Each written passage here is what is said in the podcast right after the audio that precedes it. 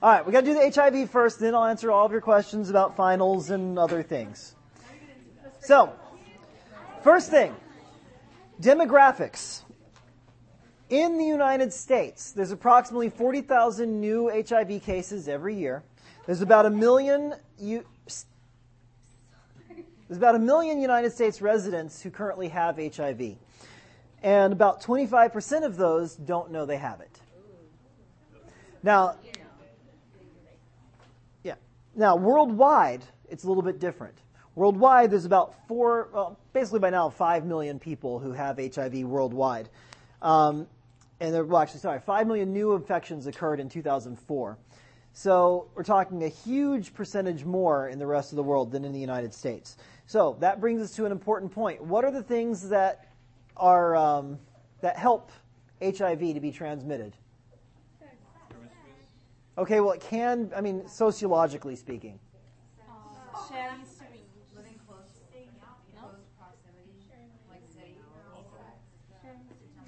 Sex is one of them, but what is going to enhance the type of sex that leads to HIV transmission? Prostitution and it's a W word. War. War.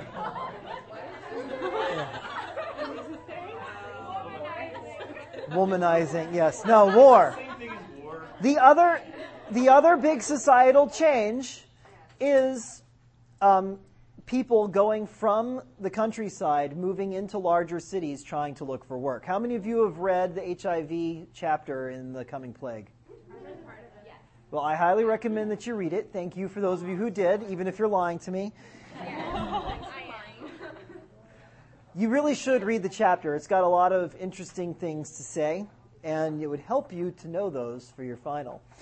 Um, now, but in the 70s, what happened was a lot of people in third world countries started moving from the countryside to the cities so they could find work. And so what they would do is they would live there for three or four days, five days out of the week, and then they would go back home to their uh, families. Now, what was going on in the middle in the mid 70s? The disco. And what was the purpose of disco? To get women into bed. Really? There, the, the whole disco the whole disco movement was about two things: drugs and sex. Now, so what happened during this time you'd have these people going into the country, or from the country into the city, partying it up anonymously, and then taking their newfound diseases back home to their wives. Then in the 80s, you had, well, actually in the 70s also, you had wars and incredible destruction of the family between the movement into the cities and between wars. And so between those two things, you just had a perfect setup for the transmission of AIDS in Africa. Um, for a while in Zimbabwe, they were saying that basically 50% of the population had HIV.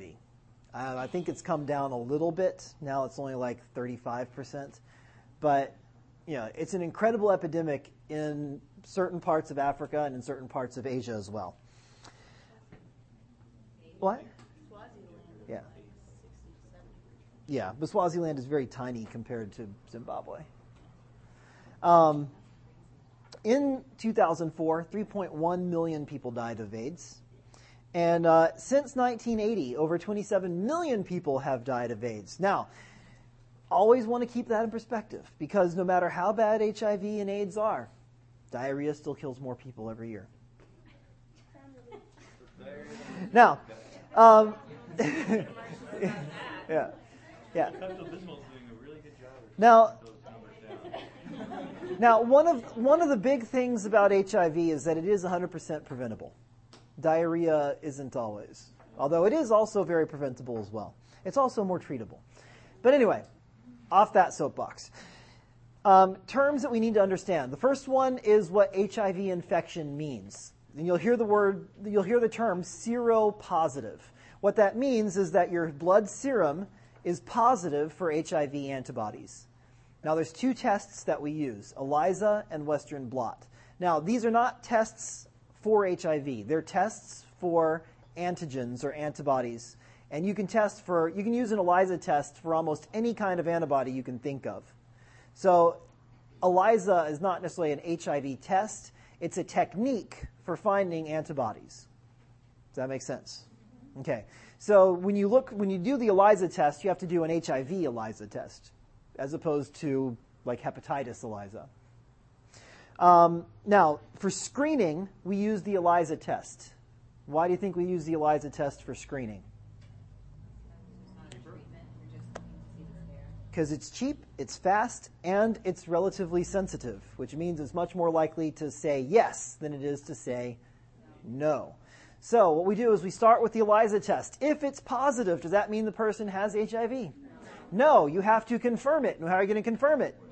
With the Western blot. Now, one of the problems that you have when you start taking thousands and thousands and thousands and thousands of blood samples and running them through a test, you're going to get a few false positives. And so one of the big things we have to do is screen patients for risk behaviors. If you have a positive HIV test with someone who has no risk factors, they're much less likely to actually have HIV. Now, that said, what's the number one reason for having a positive HIV test? Having HIV. The next term we need to understand is AIDS. What does AIDS stand for? All right. It's so wonderful to have you guys already knowing the words before we come into class. It's beautiful. Now, the, the definition of AIDS is two things. One is having a CD4 count of less than 200. What does CD4 mean? It is T cells, but what kind of T cells? Helper T cells. So what is C, what is CD4? Um,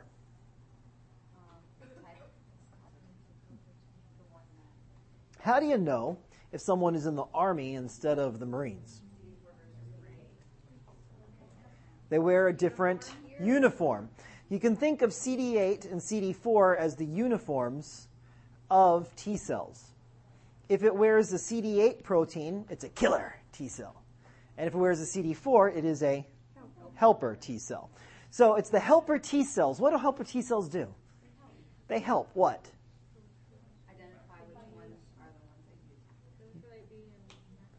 So they help B cells produce antibodies, and they help macrophages attack the correct thing. So if you don't have enough of them, your T cells or your B cells and your macrophages don't know where to go.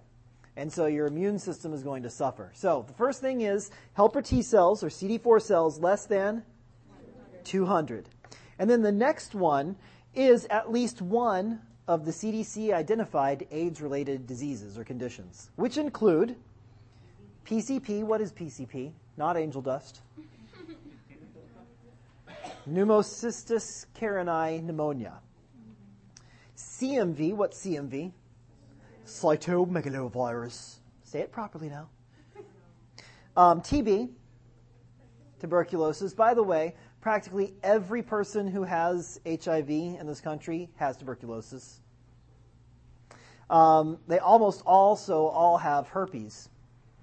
Um, Kaposi sarcoma is a particular kind of cancer. It's most common in white HIV patients and really isn't as common anymore because of, our, of the drug treatments we've got now. And then candidiasis, and there's a bunch of others. So, in order to have a diagnosis of AIDS, you have to have the CD4 count be less than 200 and one of those AIDS related conditions. Etiology. Um, you know, what causes AIDS? Well, in the very beginning, it wasn't called AIDS at all. It was called GRID, which stood for gay related immunodeficiency disease. And the reason for that is in the United States, it showed up in homosexuals first. Why did it show up in homosexual people first? Because of what kind of sex? Okay, well, one is anal, but much more important than anal sex is the promiscuity. Now, if you read your uh, your uh, coming plague, how many people in a year did did uh, gay people have to have sex with to be considered promiscuous? In the 60s. In a year. In the 60s, it was 10. 10 a year was considered promiscuous. By 1980, what was considered promiscuous? 500 in a year. That's, for those of you who are counting, that's more than one a day. What? Say again? The CDC. Yeah. Yeah. So, so, what is, okay, so question was, what is the CDC? The CDC, hey, come on back now. The CDC stands for Centers for Disease Control. And it's the, the government agency that's responsible for tracking diseases, especially um, infectious diseases, and controlling them. So, so homosexual culture exploded in the 70s, and if you remember the, do you know what bathhouses are? Well, yes, in Philadelphia story they have them. In San Francisco and New York they were very prominent. But basically it's a place you go in the middle of the day to take a bath. And meet other people to have to have gay anonymous sex with. Um, how many of you know who Larry Craig is? Larry Craig. Who is he? He was a senator from Idaho who was caught stamping his foot underneath someone else's stall. Why? It's a sign for, hey, would you like to have some sex with me? Oh, by the way, by the way, there was some research done in the 60s. There was some research done in the 60s that about 30% of men who had sex with other men anonymously did not consider themselves gay and were married and had children. Which is one of the reasons why when when you go and give blood, they don't ask, are you gay or are you homosexual? They ask, have you had sex with another man? It was like 30%. So what's that called in, in the, uh, in the African American culture? It's called the down low. Because you're having sex on the down low. The DL. Anyway. Um, so, eventually they decided that it must be a bloodborne pathogen, but they didn't know what. And they didn't know how it, how it was transmitted other than it probably was sexual. And if it was bloodborne, it could also be transmitted through, through uh, blood contact. Um, there are a bunch of lifestyles, um, factors you know, these homosexuals who are having 500 partners in a year had incredible microbial overload. They're being treated for STDs sometimes on a weekly basis. And so they thought that, well, maybe it was just this overload of, of bacteria that eventually overwhelms the immune system. Another one idea was these super infections because candidiasis and pneumocystis carinii are present in everyone, but only a few people actually get those diseases because your, your immune system should be able to keep it in check. And then the other thing was poppers, um, which is basically amyl nitrite. It's a little thing they use to wake people up. And uh, they're using them during sex to enhance sexual pleasure. They thought maybe that was having some kind of negative effect on the immune system. And then there were certain sexual practices um, which were also considered to possibly uh, play a factor in that. So they include terms like uh, getting your salad tossed and fisting. And fisting is exactly what it sounds like. Taking your fist and putting it where the sun doesn't shine. And having your salad tossed is having someone lick that part. So, you're nurses, you need to know what these things are. By the way, how many of you have ever watched the Oprah program? How many, ever, how many of you like Oprah? Or have ever read her magazine, Oh? about two year about two years ago, about two years ago, I went to my um, my father-in-law's house, and his new wife loves Oprah, and there's no so the only thing to read in the house is O. So I'm flipping through it, and there's this article that was written about teenage sexuality, and so there was a group of like 12 and 13 year olds who were being interviewed by this woman, and they had to get parental consent, of course. And the parents were like, "Don't you, don't you corrupt my daughter, and don't you tell her about things she shouldn't know." And that that woman's daughter had had her salad tossed at 11 years old. At 11? So you do need to know what these things are as nurses because it's out there. So anyway, in the 70s, the CDC, you know, these PhD researchers and, and, and medical doctors are like, what the bleep is this? Of course they've got grid. so anyway, you know, some early hypotheses were that these sexual practices were what was actually causing the problem. The poppers, is that like the nitrous oxide? No, it's amyl nitrite. Now, confounding factors were that a lot, you know, in the 70s and early 80s, drug use was rampant. And um, the problem is, what do you do with people who don't, who weren't gay, who didn't do drugs, and we're still getting HIV? Who was one of the earliest people to have HIV? Was not sexual and not HIV, or not a drug user. It was a kid. What was his name? Do you know? There's a movie. Yes, his little boy, the Ryan White story. He had hemophilia, and why? wa- Why did he get it before anyone else? Not drug transfusion. What is hemophilia? A lack of what? Clotting factors. You can't get enough clotting factors out of one unit of blood, so you have to pull blood from hundreds of users. So every time he got an infusion, he was getting blood from a hundred or so users, you know, donators. So the chances of someone who needs clotting factors or platelets goes dramatically higher. The other thing is that back then they were paying people to donate. Now they don't do that anymore because they don't want to encourage the kind of people who would have HIV or other uh, bloodborne pathogens to give blood. Yeah, plus there was no testing back then. There's an interesting movie. Um, it's got um, Matthew Modine. And it talks about, and it, you know, I think it's called "And the and the band played on." They talked about when they first found out that HIV existed, and they're, you know, they're like, how could you possibly suggest that this life-saving industry, the blood donation industry, is killing people? It's impossible. You can't do it. They're heroes. And so it talks about how they first had to face up to the fact that yes, we're killing people by accident, even as we try and save their lives.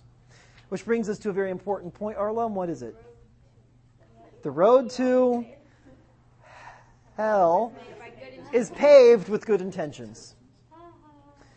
So later on, there, was a, there are a number of um, viral, uh, there are a number of viruses they figured might do it, and eventually we settled on what's called HIV, and there's a couple other names for HIV as well. All right, structure of HIV.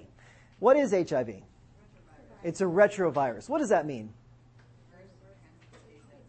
Okay, so it's got two things inside of it. One is RNA, and the other is an enzyme called reverse transcriptase. So when it infects a cell, what does it do? Right. So reverse transcriptase tells the DNA molecule in your body to unravel, make a copy of the RNA into back into DNA. So it's reverse transcription.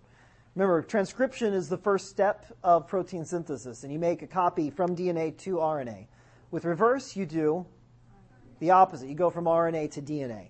So then that DNA then gets incorporated into the cell where it could remain dormant for a long time. So that's one of the reasons why HIV takes a while to become diagnosed, because it can stay dormant for so long. Um, and another thing is that HIV was also being, you know, becoming a, a problem in Africa at the same time as it was in the United States, but the diseases looked very different. HIV in Africa usually caused death within two years, whereas in the United States it could take up to 10 years. So for a while they thought they couldn't possibly be the same disease. The other thing is in Africa it was mostly heterosexual transmission. In the United States it was mostly homosexual and drug users. Um, now, how does an HIV molecule divide? Or, I mean, replicate. How does it replicate? Yeah. So first it has to attach to a host cell. Then what does it do? It squirts its stuff into the cell. And then what happens? Okay, so you do the reverse transcribing. And then what happens? Uh, DNA is integrated into the host. Okay, so the DNA is integrated into the host cell. Then what? And the non-transcription. Okay, so then, then that DNA becomes activated and it starts building the proteins necessary to make a new a new HIV virus. So what happens is that cell becomes an HIV factory. Now, as the little components of the cells, the, the components of the new HIV virus get made, they begin to migrate to the surface of the cell, and then the cell's membrane will envelop it and it will bud offwards. Have you ever seen um, how yeast replicate? They look like little buds. Well, that's what happens here. So let's see if we can find a fun little picture of that. I still owe you a picture of gingival hyperplasia, too. Don't think I've forgotten.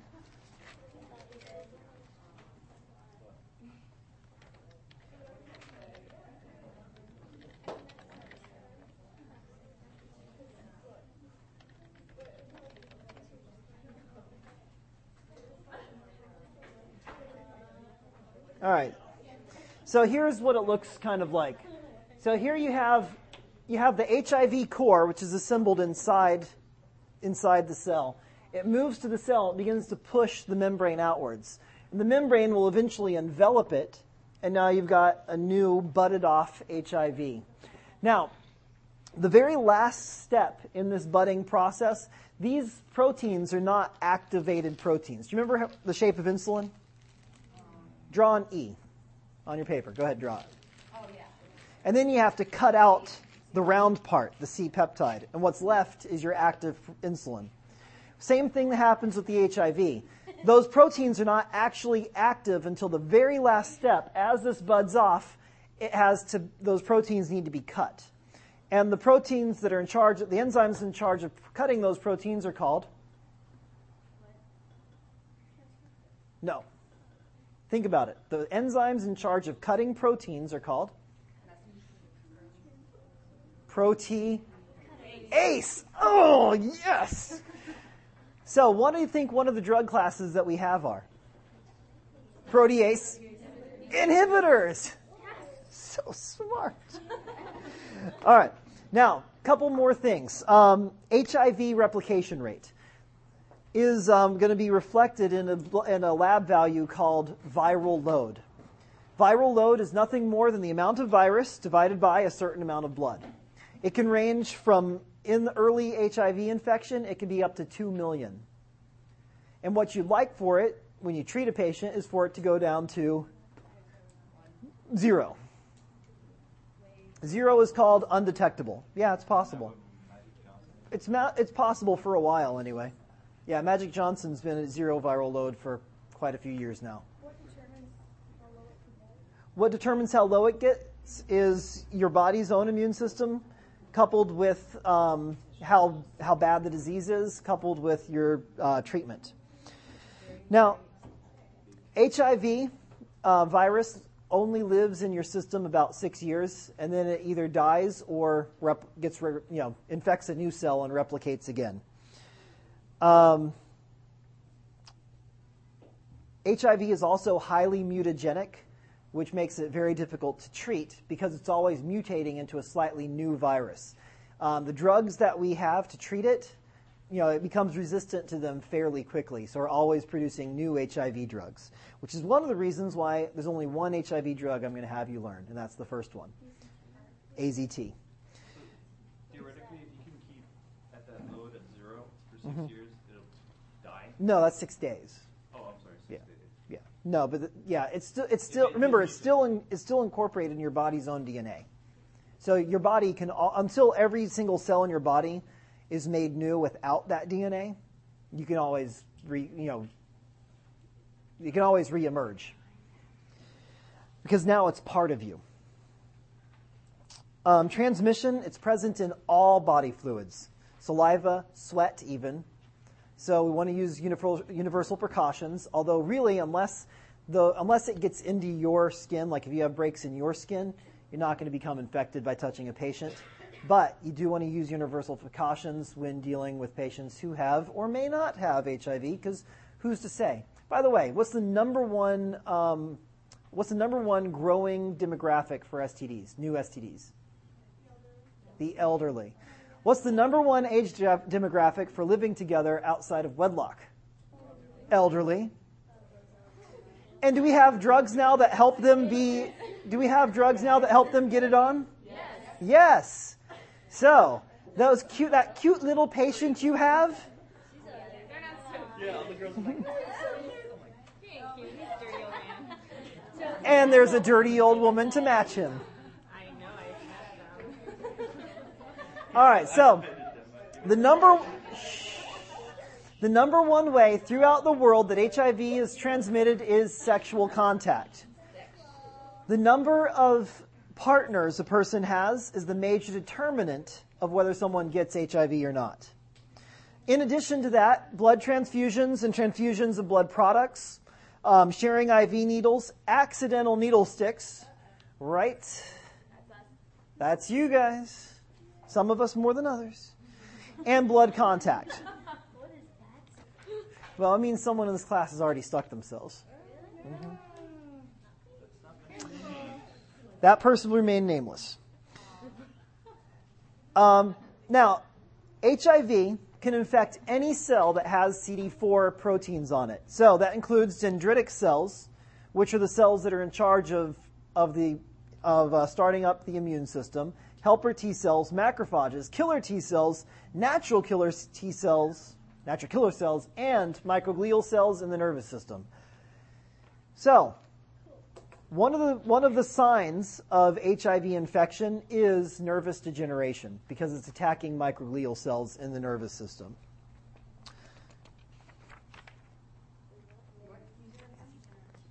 Nervous degeneration. People have neurological symptoms as the HIV gets worse. Um, the initial infection site is usually a mucosal lymphoid tissue, like the vaginal lining, the urethra in a man, um, and what happens is the, the dendritic cell eats it and then goes and takes it to a T cell and says, Here, look what I found, and infects the T cell. Those infected T cells will then begin producing the virus, and then they'll undergo ap- apoptosis, um, and killer T cells will begin to kill them. So basically, you're destroying the generals of your immune system. Um, yeah. Now, out of all of the out of all of the immune cells, memory T cells are the ones that are most at risk, which means that you can get reinfected with things that you shouldn't. Right. Clinical manifestations. First, the first phase of of getting an uh, HIV is what we call the inoculation phase. It's usually a window where you have no antibodies. That that phase can be from yeah, well, anywhere from zero to six months. So some people who get HIV become seropositive within a couple weeks. Others can take up to six months.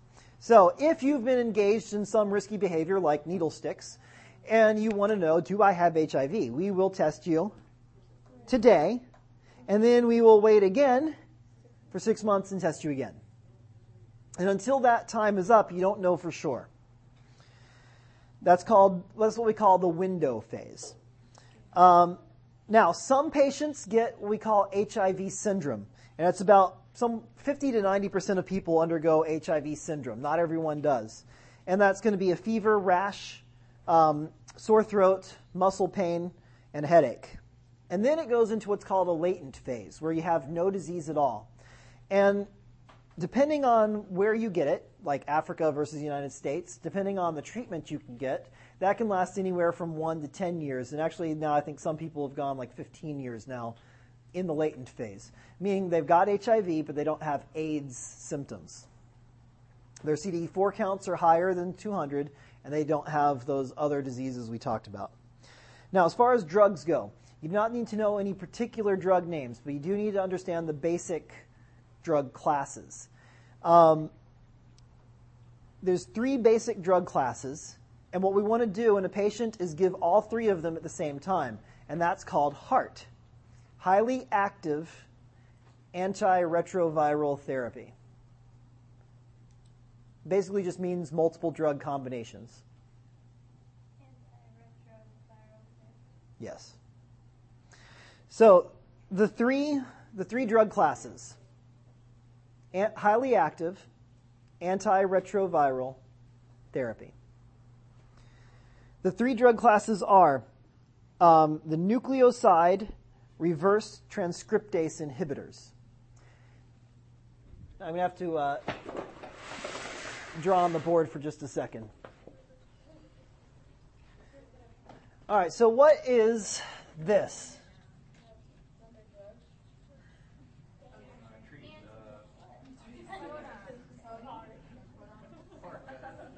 Well, it's a nucleic acid of some kind. So if this is the if this is the RNA, RNA, and now we're reverse transcribing what would be up here? DNA. Now, the way a reverse transcriptase, or uh, sorry, the way a nucleoside reverse transcriptase inhibitor works is it inserts itself into this RNA and pretends to be something it's not. So then, when this when this um, next one tries to match up, it matches up wrong, and so what you have is you have a DNA segment that's just meaningless gobbledygook. It's not actually viral DNA now. That's one way of doing it. The other way is what's called non-nucleoside reverse transcriptase inhibitor, and that's just going to inhibit the enzyme directly that causes the reverse transcribing to take place. Um, it doesn't matter. You give them all. Um, then the last one is protease inhibitors, which prevent the final activation of viral proteins as it buds off. would this work on with any, What does it do? any virus, or would this just work on this? It works on, on these particular, yeah, yeah, non-nucleoside reverse transcriptase inhibitors. Now, the thing you need to know is if you give only one of them by themselves, the HIV virus will mutate and become resistant very, very quickly. And protease inhibitors, even though they work the best, are the most susceptible to um, resistance. So you absolutely have to give them with other drug classes. And AZT is the very first drug that we ever discovered, and it is a nucleoside reverse transcriptase inhibitor, the first drug class we talked about. What you need to know is that um, it's got some nasty side effects, like anemia, aplastic anemia, neutropenia, lactic acidosis, which can be life threatening but is rare, and then uh, a variety of GI, CNS, and muscle problems. And if you give it in combination with ganciclovir for cytomegalovirus, that will increase the liver hepatotoxicity. In addition to actually treating HIV, we also use AZT to prevent some things. What do we use it to prevent?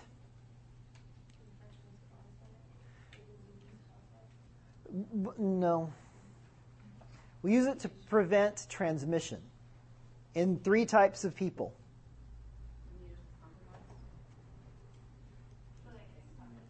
What? We give it to people who have a needle stick if the patient is HIV positive and if the nurse decides they would like to, to do it. You can use it to prevent transmission in a needle stick. You can use it in sexual partners where one sexual partner has HIV and the other one wants to have sex with them but doesn't want to get HIV. And the third, the third type of person we use it in is in a mother who is pregnant. And we want to prevent HIV transmission during delivery. So it's the delivery where, where the transmission usually happens, not during the pregnancy itself. Highly active antiretroviral therapy is incredibly um, not fun, although they're making some strides in, in uh, making it not as cumbersome. But you, you take like 30 pills a day, like four times a day and you know have all these bad side effects. One of the side effects that you get from the drugs is you get at this cachexia, and people who have HIV will have this kind of characteristic sunken in cheek look. And so you know it's you know you can just you look at them and you can tell that they're on it. Um, so you know, it's becoming not as bad, but it's still not very fun. You spend your entire life, you know, trying to make sure that your viral load is down and your CD4 counts are up. So you can't cure it, it's just like. Right. Yeah, we basically just try and slow the progression and give you as normal a life as possible. So this is the best medication? These are the only medications. No, I mean, the Oh, no, it's the first one. It's the, HAART is using three different types of medications all at the same time. Oh, yeah. AZT is just one part. Yeah. How expensive is it? It's very expensive to be on it. The problem with it is that it's um, all taxpayer subsidized now. So you're paying for other people's HIV. By the way, there are only a few places in the United States where HIV transmission is growing. Most places in the United States, HIV transmission is going down. What do you think the places where it's going up are? Florida, Florida, Florida. and in particular, in particular, West Palm Beach, not West Palm, but Palm Beach County, and it's highest out in west in Belle Glade and Pahokee. Why? Because, because, because there's a very high migrant worker population out there, combined with a population of, of African Americans who already had it, and there's a lot of prostitution. Um, in New York and in um, San Francisco, which are hotbeds of homosexual ho- homosexual community, um, who are, by the way, fighting to fighting to get their uh, bathhouses, you know, put back in there. All right, we're done with with the HIV lecture.